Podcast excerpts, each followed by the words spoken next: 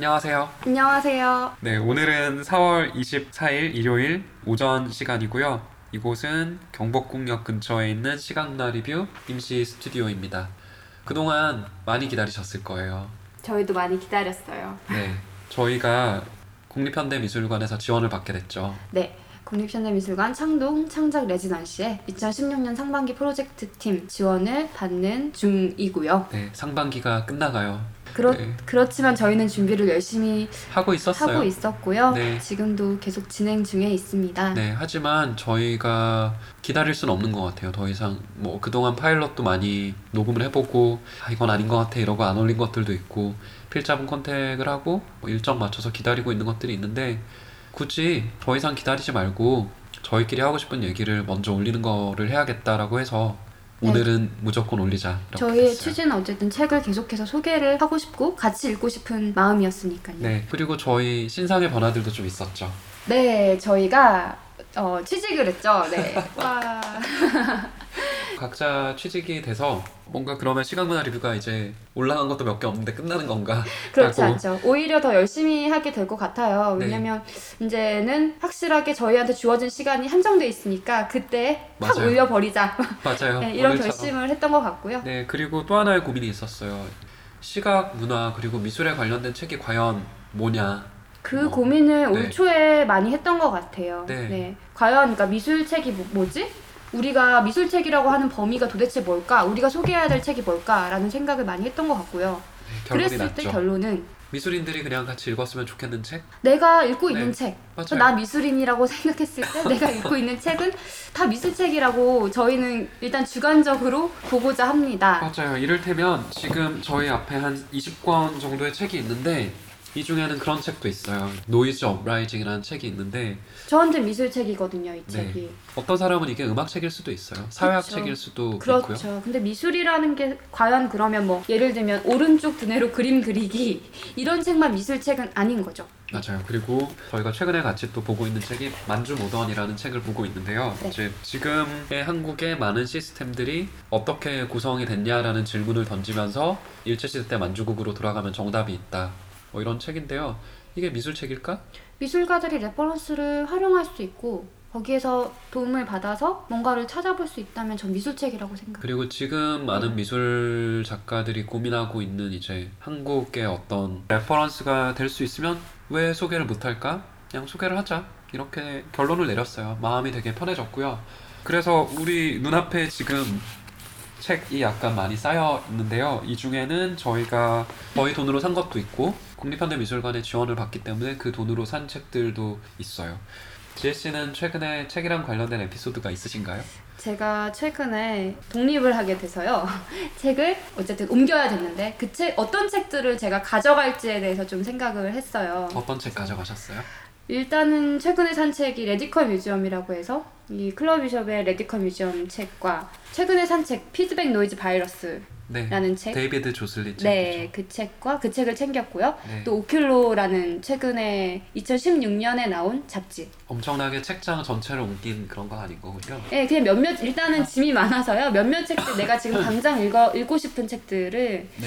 했고 예전 책들 같은 경우에는 뭐 테마 현대 미술 노트는 항상 뭔가 챙기는 느낌이에요. 왠지 모르겠어요. 뭐 심심할 때마다 보시는 거예요? 네, 그냥 그 책은 네. 되게 쉽게 쉬우면서도 그냥 저는 도움이 많이 되는 책이라고 생각이 들고 그 책이 책장에 꼽혀져 있어야 마음이 편하다. 마음이 편하다. 네, 역시 뼈속 깊이 미술이네요. 등등의 지금 네. 정확하게 그 목록은 기억나지 않지만 등등의 네. 그런 미술 책들이 저의 트렁크에 가득 차 저는 있습니다. 어젯밤에 책을 버렸어요. 몇 권 정도 버리셨죠? 많이 버렸어요. 많이 버렸고 바로 폐품이 된 책들도 있고 이제 여기 스튜디오에 가지고 온 책들도 있고 알라딘 중고 서점으로 갈 책들도 음. 있어요. 알라딘으로 갈 게 한 60권? 그 책들 종류는 어떤 어떤 책들이? 다행히 미술책은 없어요. 미술책은 좀 잘 잡지를 제외하면 잘 못 버리는 것 같아요.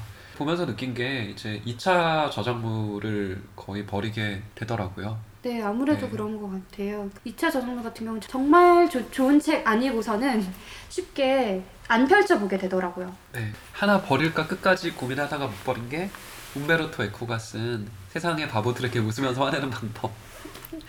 못 버린 이유가 있어요. 버리거나 이제 알라딘으로 보내기 전에 목차를 한번 다 훑어봤는데 미술 전시 서문 쓰는 법이라는 글이 있더라고요. 어 정말요? 네, 뭐 이런 거예요. 네가 시인이면 작가한테 바치는 시를 써라. 뭐 아니면 시대 상황이 되게 힘들면 모든 걸 다 정치 뭐 이런 걸로 돌려라. 뭐 이런 식으로 쓰여져 있는데 괜찮은데? 네, 다시 보니까 새삼 되게 새롭더라고요. 우리가 전시 서문에 대해서 참 얼마 전에도 어떤 전시를 갔었는데 내가 바보인 건가? 약간 왜 읽혀지지 않지라는 내가 전시 미술을 모르나 보다. 많고. 뭐 이런 생각이. 그러니까 너무 어렵거나 저는 전시 서문 볼 때 그래요. 너무 어렵거나 네, 그러니까 너무 어렵다는 거는 이 사람이 과, 과연 이걸 다 이해하고 썼을까 하는 생각이 드는 서문도 있었고 또 어떤 면에서는 너무 이 전시와 동떨어진 뭐 그런 서문도 있었고요. 네. 에코의 미술 전시 서문 쓰는 법은 제가 한번 소개를 해봐도 좋을 것 같아요. 저희 웹사이트에서. 좋아요. 네. 그래서 그래서 많이 버렸고 음. 2차 저작들이 거의 다 버리게 되는 것 같고 사놓고 안 읽은 책들도 많아요. 저희 국립현대미술관 돈으로 책을 살 수 있다고 해서 되게 교보에 가서 열심히 책을 샀는데 그 중에서도 좀 안 읽은 책들이 사실은 있어요. 그렇죠. 네, 읽지 않은 혹은 조금밖에 안 읽은 책들도 여기 앞에 있는데 그 책들부터 좀 소개를 네. 해보면 어떨까요? 무슨 무슨 책들이 있죠? 저희가 우선 올 초에 저희가 구매했던 책들 좀 소개를 해볼게요. 먼저 미술사를 만든 책들이라고 해서요. 이게 16권의 미술사의 명저들을 소개한 책이에요. 네. 너무 좋아요. 무려 곰브리치, 네. 그린버그, TJ 클락, 로잘린드 크라우스. 백센덜 뭐 이런 사람들. 저 백센덜은 사실 네. 학부 때 한국 사람인 줄 알았어요. 박산달이라고 돼 있어가지고 저도 저도 순간 그랬었어요. 네, 학부 20세기 때. 네네. 한국인인가 약간 맞아요. 외국인이었어요. 그래서 저는 사실 이 책을 골랐던 이유는 네. 음, 제가 미술이론 전공을 했어요. 그래서 네. 미술사를 공부를 할 때 되게 궁금했던 그 책들 가- 그러니까 다 읽어봤던 책들이니까요.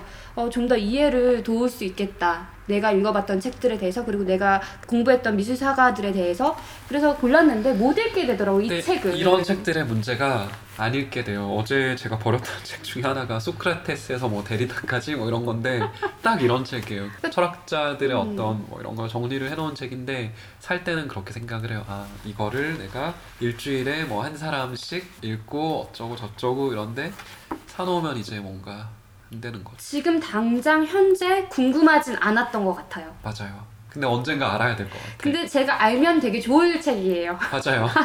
그게 힘든데 네. 저는 그래서 한번 제안을 해보는 거는 혹시 미술 이론을 공부하시거나 미술사를 공부하시고 계시는 이 방송을 듣는 분들 중에 이 책에 관심이 있으신 분 말씀해 주시면 저희가 대여를 해드리는 게 어떨까 조건이 있어요. 리뷰를 꼭 써주셔야 된다는 그리고 거. 꼭 반납을 해주셔야 네. 된다는 것이죠 저희를 꼭 만나야 돼요. 저희가 어쨌든 같이 읽어보자는 취지니까요 네. 그런 방법도 좋을 것 같아요 네, 그리고 또 사놓고 덜 읽은 책이 뭐가 있죠? 제목이 남겨진 자들을 위한 미술이라는 책이고요 건가요? 우정화 교수님이죠. 네. 우정화 교수님 지음입니다. 부제는 현대미술은 어떻게 이별과 죽음, 전쟁과 재해를 치유하고 애도했는가. 게다가 표지도 불에 타다만 어떤 종이라서 또 샀죠 저희가. 네, 그래서 궁금했는데 막상 펼쳐 보니까 이게 작가론이더라고요. 목차를 좀 꼼꼼히 봤어야 되는데. 근데 목차를 봤을 때도 그렇죠. 괜찮아 보였어요. 네, 그런데 이제 작가론이라고 하기에는 작가가 그렇게 많진 않아요. 맞아요. 음. 그리고 작가의 등등? 어떤 선택이 뭐랄까 좋게 말하면은 되게 폭이 넓고요. 음. 그러니까 이렇게 넓게 할 거면 작가가 더 많았어야 될 것 같아요. 그 왜냐면은 생각을 이불 했어요. 안교철부터 시작해서 네, 심지어 마르셀 디선까지 네. 올라가니까. 네. 네. 그래서 이 책 또한 사긴 샀는데 읽지 않고 있고 앞으로도 과연 펼쳐볼까 하는 의문이 드는 책입니다. 그리고 또 하나 이 책을 새삼 보면서 지금 생각이 드는 거는 이게 과연 학술서일까 아니면은 진짜 대중적으로 쓴 책일까? 왜냐면은 미주가 한 3, 40페이지 돼요. 저는 이런 책이 네. 가장 애매한 것 같아요. 그러니까 교수님 책이죠. 그러니까 미술사적인 미술 이론적인 책인데 완전한 대중서도 아닌 완전한 또 이론서도 아닌 가운데에 위치한 그렇죠. 책인 것 같아서 시간을 저희가 내서 읽기 쉽지 않은 것 같아요. 뭔가 완전히 연구서면은 음. 확각 잡고 앉아서 볼 것 같고 완전히 대중서면 그냥 편하게 넘기면서 볼 것 같은데 애매해요 뭔가 그런 의미에서 저희가 사놓고 안 읽은 책이 또 하나 있죠 미술을 넘은 미술이라는 책이고요. 이거는 외국분이 쓴 책이죠 린다 와인트라업 즈음이고 정수경, 김진혁, 임김입니다. 부제가 뭔가요? 현대 미술의 의미 찾기 1970년대에서 1990년대까지. 이거는 시기가 되게 스페시픽해요 보면. 네, 그리고 이것도 결국 작가론인데요. 네. 작가들이 굉장히 많아요. 오히려 좀 더 광범위하게 하지만 되게 스페시픽하게 볼 네. 수 있는. 굳이 다루고 있는 작가의 수만 따지자면 거의 한 세네 배 네, 그쵸, 그쵸. 정도가 그래서 아예 차라리 이 책 같은 경우에는 읽어보고 싶네요, 저는. 네. 그리고 미술을 넘은 미술 같은 경우에는 대중서가 아니라는 게 너무 명확해요 사실 그렇죠, 그냥 미술 공부하는 사람들 봐라 그렇죠. 네, 그래서 차라리 볼 수 있는 좀 느낌이 있어요. 근데 우정아 교수님이 쓴 책 같은 경우는 어떻게 보면은 연구를 더 하셔서 여기에서 이제 더 사례가 많아지거나 깊어졌을 때가 더 기대가 되는 책이라고 할 수도 있을 것 같아요. 이번 책은 조, 조금은 아쉬운 부분이 네. 있다는 점. 몇 년의 시간이 또 걸리겠죠. 이거는 휴머니스트에서 나왔는데 휴머니스트에서 나왔으니까 전 당연히 대, 대중서라고 음. 생각을 했어요. 그리고 제목도 저는 좀 대중적인 부분이 있다고 생각을 했어요. 대중성을 좀 노린 게 아닌가? 뭔가 어. 이슈를 노린 게 아닌가? 당대 미술과 뭐 애도의 정치 이런 거라면 딱 제목부터 아카데믹한 어떤 음. 게 있었겠지만 아쉽네요. 또 저희가 사놓고 전 조금 봤어요. 예술가의 항해술이라는 책이고요. 네, 책이 너무 예뻐요 일단. 음. 이게 유어마인드에서 나왔고 정은주라는 번역가께서 옮긴 거고 이분이 되게 재밌는 분인데요. 저 그래픽지 번역하시고 얼마 전에 연필깎이의 정석이라는 책을 번역하신 분인데요. 책 얘기를 좀 하면 어떻게 보면은 해마다 나오는 책들이에요. 작가 인터뷰, 예술가들이 어떻게 생활을 하고 어떻게 지내고 있나 뭐 이런 인터뷰인데 이 책은 재밌는 점이 두 가지가 있어요. 하나는 이미 잡지에 실려있던 것 중에 선택을 해서 올린 거고 영국에 있는 화이트 리뷰라는 잡지에 그리고 그 잡지 자체가 인터뷰 잡지예요. 음, 그러니까 인터뷰에 어떤 질문이나 이런 게 조금 허투루 하진 않았다는 게 하나가 있고 두 번째는 여기에 12명의 예술가라고 나온 분들이 꼭 미술가만 있는 게 아니라 줄리아 크리스테바 같은 학자도 있고 한스 울리 오브리스트 같은 큐레이터도 있고 소피 칼이나 유르겐 텔러 같은 미술가도 있어요. 그래서 단순히 그냥 어떤 식으로 생활하고 뭐 먹고 사느냐 이런 거는 아니에요. 그런 책들도 사실 있는데 이런 저는 인터뷰 책은요. 네. 어떻게 보면 저희 미술인들한테 자기 개발서의 역할을 한다고. 생각이 들어요. 네. 어떻게 스텝을 밟고 그 자리에 올랐는지에 대해서도 알 수 있고요. 어떤 활동을 하는지도 알 수 있으니까 네. 어쨌든 도움이 되는 책이라고 생각이 들어요. 한글판 한국어로 쓰여진 한국에서 만들어진 이런 책도 있나요? 큐레이터 본색이라는 아 나온 지 책이 좀된 책이죠. 있죠. 큐레이터들을 쫙 인터뷰를 한 책인데요. 인터뷰였나요? 그 본인의 에세이들이 실린 게 아니었나요? 제가 기억하기로는 본인들이? 그냥 쓴 아, 글이에요. 그랬었나요? 내가 어떻게 아, 했고 뭐 어쨌든 그랬군요. 비슷한 종류의 음. 책이죠. 네. 이제 좀 소개하고 싶은 책, 그러니까 제대로 못 읽은 책 말고 네. 흥미로웠던 책 최근에 본 거 중에 뭐가 있을까요? 저희가 올 초부터 계속 본 것들이 좀 있는데 잡지들이 재밌는 게 좀 많이 많이 나온 것 같아요 나왔어요. 최근에. 일단은 저희가 산책 산 잡지 중에서 포토닷이라는 네. 잡지가 있고요. 제가 포트닷을 보게 될 줄이야. 많은 사람들이 하는 얘기예요, 근데. 아 그래요. 네. 내가 포토닷을 보게 될 줄이야. 네, 혹은 뭐 기관 같은 데서 이제 구독을 안 하다가 그렇죠. 구독을 하게 됐다든지 SNS를 제가 트위터 하지 않는데 트위터나 이런 데서도 꽤 언급이 되는 것 같고요. 또 비매품 잡지 중에는 한예종 미술원에서 나오는 비주얼. 비주얼 지 작년 12월에 나온 거 얘기를 좀 할 수 있을 것 같고 최근에 1호가 나온 오큘로라는 잡지도 있어요. 포토닷에 대해서부터 먼저 좀 얘기를 해보면 어떨까요? 포토닷은 이번에 그러니까 편집진들이 대거 바뀌었다고 들었어요. 2016년부터인가요? 지금 편집진으로 계신 분들이 되게 젊은 분들이고 의욕이 넘친다고 알고 있어요. 그래서 저희가 포토닷이 좀 바뀌었구나라고 느꼈던 게 이제 작년 말부터 해서 특집들이 빵빵빵 음. 터지면서 좀 존재감이 있게 됐고 디자인도 많이 바뀌었어요. 근데 사실 디자인은 예전에 제가 잘 안 봐서 그쵸 비교를 네. 하기는 근데 왠지 알. 것 같아요. 예전에 어땠을지는 그냥 왠지 알 것 같은 그런 디자인인데 지금은 뭔가 엄청나게 노력을 많이 했다는 것이 드러나요. 내용의 어떤 구성이라든지 이런 것들부터 시작해서요. 근데 포토닷이 재밌는 게 조합이에요. 협동조합. 아 그래요? 네, 회사에서 하는 게 아니에요. 협동조합 회원들이 그래서 편집위원이라고 나와 있거든요. 정말 여기, 많네요. 네, 네. 크레딧에 보면은 그래서 그렇게 되는 거고 잡지 내용도 보면은 조합원 분들이 쓴 것도 있어요. 근데 제가 알기로는 이렇게 바뀐 거에 대해서 저희 같은 외부인들은 정말 열광을 하고 보지만 그렇게 곱게만 보진 않는다는 얘기도 들었어요. 왜냐면은 사진 잡지라는 게 이래야지라는 게 있어 왔고 새로운 편집과 방향이 그거랑 완벽하게 맞진 않으니까요. 변화를 만드는 거는 항상 그런 반대쪽의 어떤 그런 의견도 항상 있는 것 같은 게 비주얼지도 저는 그 렇다고 들었거든요. 네, 어, 비주얼지에 대해서 잘 모르시는 분들도 있을 수 있으니까 소개를 한번 해주시면 좋을 것 같아요. 비주얼즈는 한국예술종합학교의 조형예술연구소 매년 두 번, 그러니까 그 정기적으로 나오는 잡지이고요. 항상 똑같은 디자인, 그러니까 비주얼이라고 해서 그 글자가 명확하게 새겨진 그 디자인으로 항상 정형화된 디자인이 나왔었고요. 2015년 12월. 12월에 나온 책이 디자인과 전체적인 방향성이 바뀌 었어요. 확 바뀌었죠. 확 바뀌었어요. 어떻게 이렇게 바뀌나 싶을 정도로 바뀌었어요. 파격적이었죠. 네. 저희 입장에서는 네, 필진들도 되게 연령을 확 낮췄고 그렇죠. 디자인도 예전에는 비주얼지지만 이거 그냥 외부인이 읽지 말라고 만든 책이구나 이런 느낌이었어요. 학교 내에서만 거의 유통이 됐고요. 맞아요. ISSN도 외부에서- 없었어요. 네 없고요.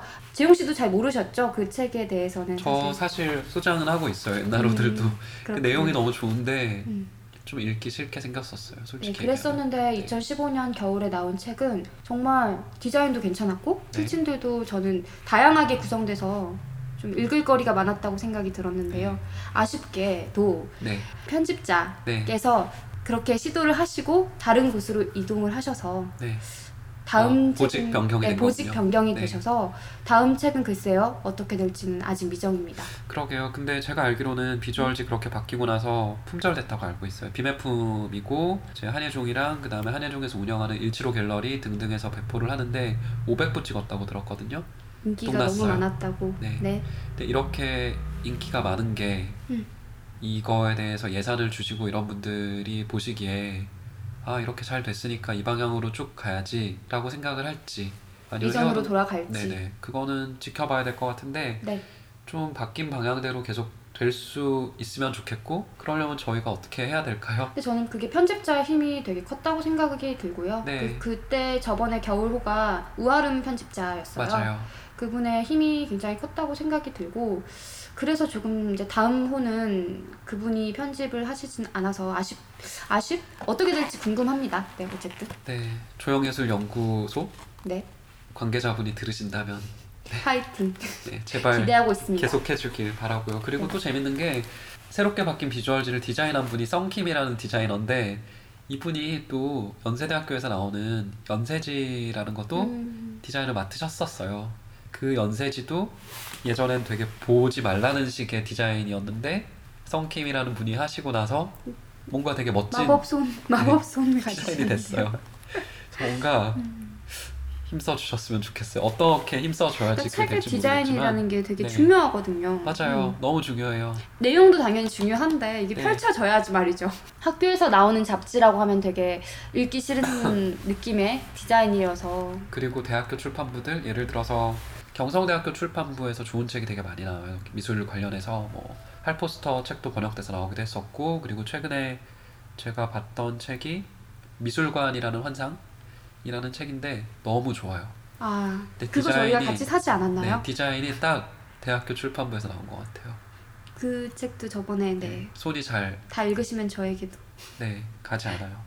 잡지 얘기를 좀 계속 해볼게요. 그래서 비주얼지가 그렇게 바뀌었고 또 비슷한 시기에 포토닷이라는 잡지도 그렇게 바뀌었고 둘 다 우리 모두의 응원이 필요한 상태인 것 같고 오큘러는 어떤가요? 이표는 언제 나왔나요? 2016년 3월 2일에 네, 나왔고요. 발행인이 누구예요? 발행인은 윤성 임경용 님이 발행을 하셨고요. 편행 곳은 미디어 바스이고요. 네, 텍스트가 되게 많아요 잡지에. 사실 이제 저희는 아직 적응이 안 되는 이 책의 그 디자인인데 여백이 없어요. 아래 위 양 옆으로 여 빽빽하게 이렇게 가득 차 있는 디자인이고요. 네. 이 디자인은 홍은주, 김영재 님이 디자인을 해주셨습니다. 홍은주 김영재 디자이너의 좀 스타일인 것 같기도 해요. 제가 방금 집어든 책이 아프리카 나우라는 전시 도록이고 아, 그 책도 그런가요? 네, 상도 받았어요. 작년에 음. 뭐 디자인 상도 받았는데 위쪽 여백이 없군요. 네, 꽉꽉 채우는 디자인을 하시는 것 같아요. 음. 디자이너가 어떤 책을 만들면서 결정을 내리는 거니까 네. 이거는 그냥 존중을 해야 되는 부분인데 좀 궁금해요. 이렇게 하는 이유가 꼭 있는 건지. 어, 저는 그 부분은 궁금하기는 해요, 네. 정말. 왜냐면 저는 책을 읽으면서 주석을 달거나 메모를 할 수 있는 공간이 있는 걸 선호하는 편이기 때문에 이게 너무 꽉 찬 책은 가끔씩 당황스러울 때가 있어요.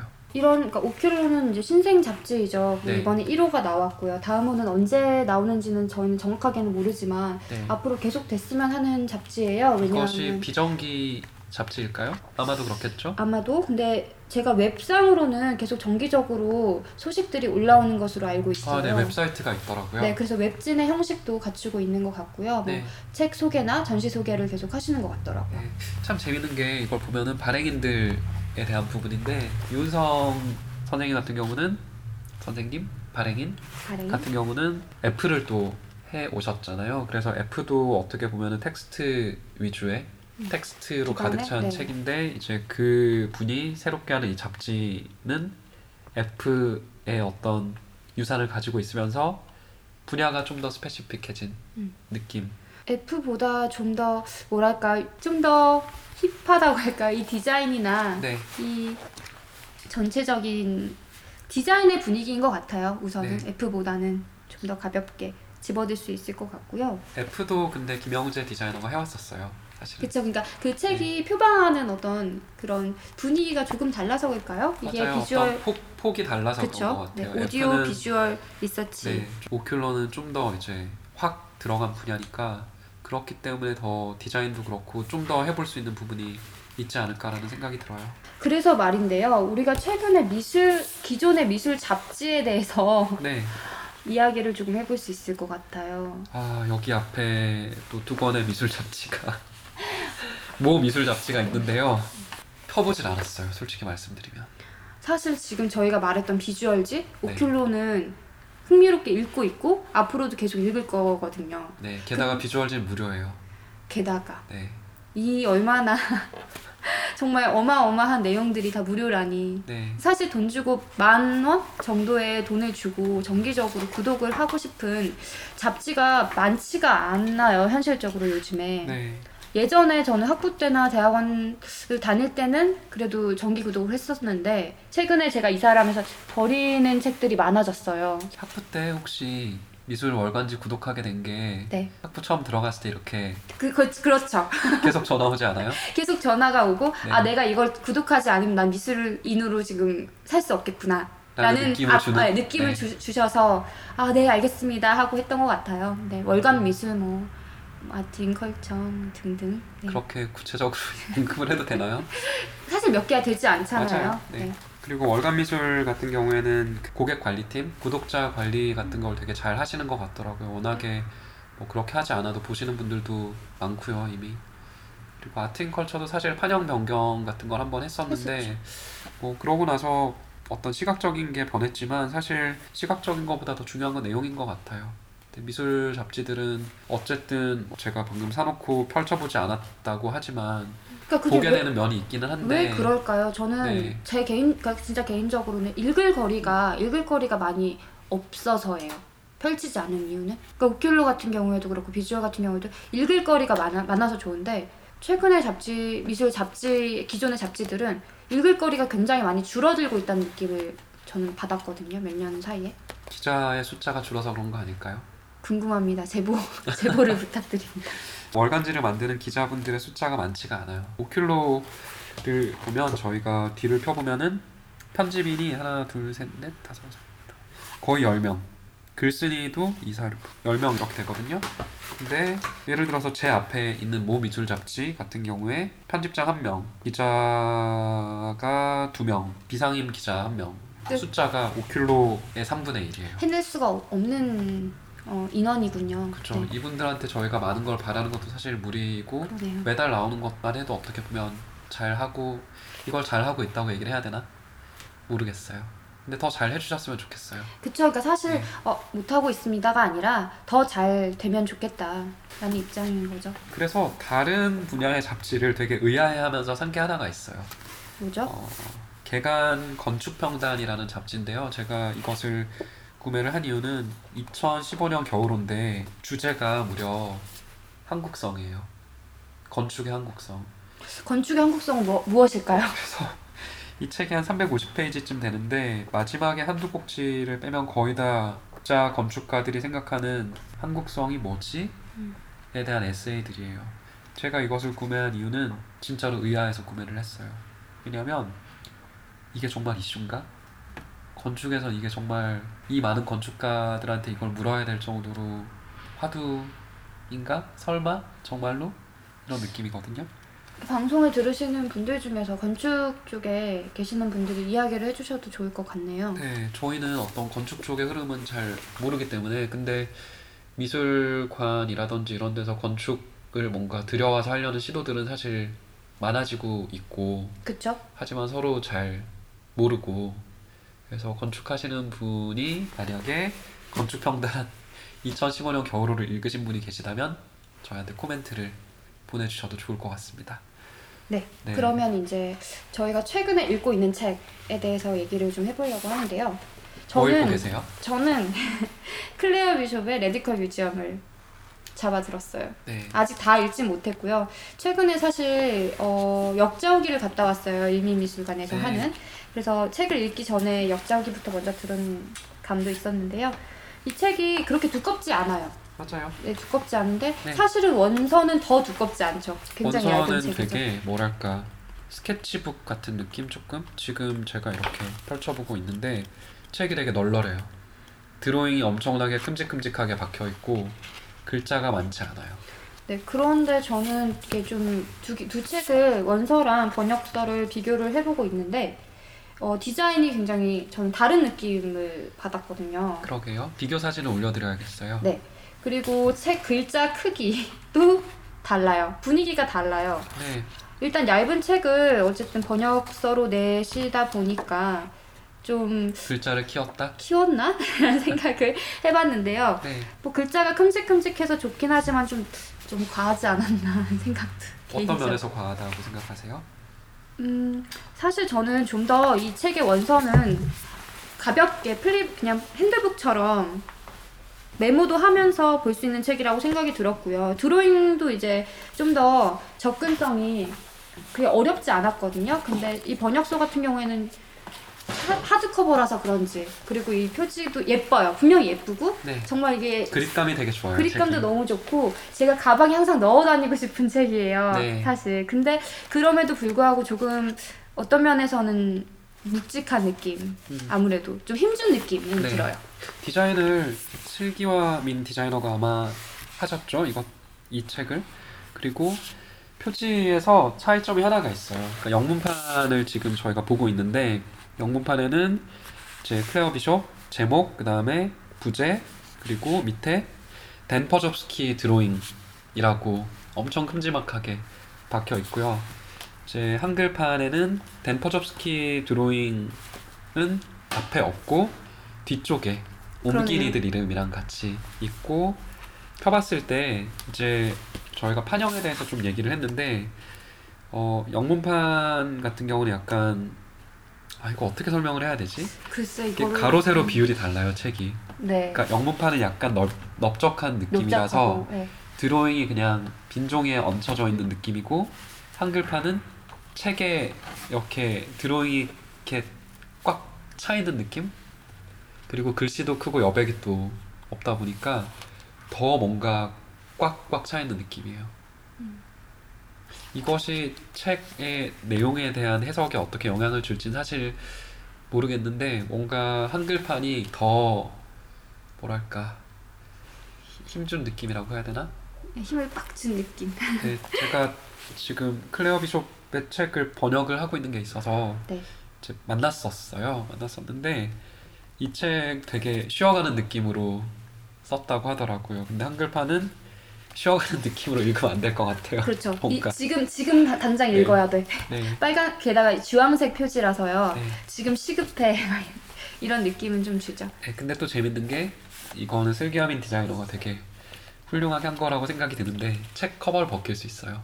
벗기면 또 그러면은- 하얀 책이 돼요.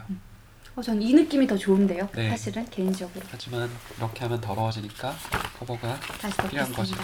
네. 재용 씨가 말씀을 해주셨던 것 같은데요. 이 책이랑 같이 읽으면 좋은 글과 책이 있다고 하셨죠. 네, 제가 이거는 최근에 그냥 우연히 보게 된 글인데요. London Review of Books라는 이제 잡지 웹사이트에 할 포스터가 글을 하나 썼어요. 제목이 After the White Cube라는 책이고요. 그리고 할 포스터는 사실 저희가 2014년에 그 김정혜 번역가를 만났었어요. 할 포스터의 Art Architecture Complex라는 책, 현실 문화에서 컴플렉스 이것도 현실 문화네요. 그러네요. 네, 콤플렉스라는 제목으로 나왔던 책 번역해 주신 분을 만났었는데 내용이 다 연결이 돼 있어요. 왜냐면은 클레어 비숍 책에서 이제 제목에서부터 알 수 있듯이 미술관이 지금 어떻게 변하는지에 대한 책 글이거든요. 책이거든요. 그리고 할포스터의 이 After the White Cube라는 글은 이렇게 시작해요. 모마 분관이 앞으로 몇 년 안에 지어질 거고 테이트 2가 헤어 헤어초크 앤 드 뫼롱이 설계를 해서 뭐 어떻게 될 거고 그런데 얘네가 white cube도 아니고 black box도 아니고 gray box, art bay 이런 걸 한다. 왜일까? 이런 얘기를 하는 거예요. 왜냐하면 그 안에 뭐가 들어갈지 contemporary art의 형태가 이제 그 동안의 어떤 white cube에서도 받아들일 수 없는 식으로도 이제 또 바뀌고 있다는 얘기들을 하고 그거 이제 받아내려고 이 건축이 어떻게 하는지에 대한 얘기를 하고 있어요. 그래서 클레어 비숍 책을 읽으시고 뭔가 약간 후식처럼?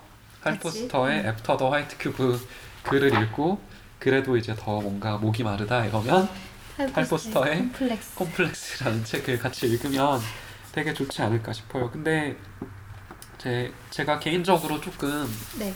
이 할포스터의 글 그리고 클레어 비숍의 책을 읽으면서 들었던 거는 결국 어떤 어떤 기관들이 어떻게 변하고 있고 뭐 앞으로 얘네가 이렇게 한다고 했는데 이건 이런 요구에 의해서 이런 상황에 반응해서 할 것이다 하는 것이다라는 얘기를 하는데 이런 글들을 애초에 쓰려면 기관들이 5년 10년 뒤에 뭘 할지를 이미 발표를 예를 들어서 했어야 그걸 보고 이제 생각을 할 수 있어요. 근데 그게 국내에서 가능한 일일까요? 그래서 약간 좀 속이 쓰렸어요. 예를 네. 들어서 저희가 한국에서 어떤 평론가가 뭐 국립현대미술관이나 뭐 어떤 큰 미술관들이 이런 비전을 발표를 했고 그래서 이렇게 건물을 짓고 이렇게 할 거다. 근데 이거는 우리 미술이 지금 이렇게 변하고 있으니까 이거에 반응해서 하는 거고 지금까지 이래 왔다 라고 얘기를 하고 싶어도 할 수가 없다는 거 조금 아쉽죠. 좀 아쉽네요. 네. 네. 그래서 할포스터 글 그리고 아마 클레어 비숍 책에서도 그런 내용이 나올 건데 왜 최근에 미술관들에서 퍼포먼스 같은 게 많아지고 관객들한테 어떤 경험을 주는 게 중요해지느냐 이런 얘기들을 해요. 그리고 그거랑 관련해서 5월달 5월 12일 날 이제 논현동 쪽에 플랫폼 L. 네네 개관을 할 플랫폼 L을 좀 생각을 해볼 수가 있겠는데 제가 페이스북 페이지를 보니까 어떤 무대 같은 게 있더라고요. 그러니까 퍼포먼스. 네, 퍼포먼스나 상영을 네. 할수 있는 어떤 가변적 네. 공간이 있다고 해서 그게 지금 Radical Museum이나 아니면 할포스터의 글이나 이런 데서 언급된, 언급된 어떤 방향의 어떤 반영인가? 그럴까. 하는 네. 생각을 해보면서 저희 네. 개관할 때 꼭 가보도록. 네, 알겠습니다. 꼭 가보려고요. 네. 네. 그리고 저희가 또 하나 책이 저희 앞에 있는 게 세라 손튼의 책인데요. 이것도 국립현대미술관. 네, 최근에 제가 샀습니다. 국립현대 지원을 받아서 어, 책의 번역 제목은 예술가의 뒷모습이라는 책이고요. 뒷모습 책이 또 있지 않나요? 네, 사실 이게 지금 이제 예술가의 뒷모습이란 책은 2016년 올해 나온 책이고요. 예전에 이게 몇 년이죠? 이게 2011년 2011년에 걸작의 뒷모습이라는 책이 출간된 적이 있습니다. 번역자도 똑같아요. 그렇죠. 배수희 옮김으로 네. 같은 번역자가 번역을 하셨고요. 뒷모습 연작이죠. 어떻게 보면 네. 근데 사실 영문본의 제목은 달라요. 걸작의 뒷모습은 Seven Days in the Art World라는 제목이고 예술가의 뒷모습은 33 Artists in 3 Acts라는 전혀 다른데요. 네. 근데 뒷모습이라는 게 너무 캐치해요. 그리고 저는 이 표지가 네. 좋, 좋은 것 같아요. 이 표지 저희가 저희한테 원서가 있어요. 원서가 있는데 되게 원서랑 분위기가 되게 달라요. 저희 이 이것도 캡처해서 웹에 올리면 좋을 것 같아요. 네. 원서는 되게 뭐랄까 이렇게 좀 읽기 싫게 생겼어요. 네, 이 특히나 이제 33 아티스트인 3X는 백과사전 느낌이랄까 하드커버라서 들고 다니면 안 될 것 같은데. 들고 다니면 안 되고 마치 우리가 책장에 꼽아놓고 절대 펼치, 펼치지 않아야 될 것 같은 책인데요. 사실 예술가의 뒷모습은 되게 가벼워요. 그냥 그- 책은 무겁지만 네. 느낌이 가벼워요. 그래서 저는 이 책은 뮤지컬 Radical Museum 다음으로 네. 읽어볼 책이고요. 네. 아직은 읽지 못했지만 음, 역시나 여기서 중요한 게 책의 디자인과 크기와 무게가. 엄청 중요한 것 같아요. 물론 내용도 당연히 중요하지만요. 네. 그 세라 손튼 책 같은 경우는 뭐랄까 그냥 대중서예요. 어떻게 네. 보면. 그러니까 뒷모습이라는 이 단어를 번역가 분이 되게 잘 선정을 한 것 같아요. 정말로 궁금하게 만들잖아요. 옥션에서 비엔날레까지 현대 미술의 은밀한 삶. 벌거벗은 현대 미술가와 현대 미술의 진짜 초상. 저도 궁금해요. 알고 싶어요. 막 현대 미술의 진짜 초상이 과연 뭘까? 내가 모르는 뭐가 있나? 이런 느낌인데 제 영문판들 같은 경우는 뭐 이거는 문화의 차이겠지만 되게 건조해요.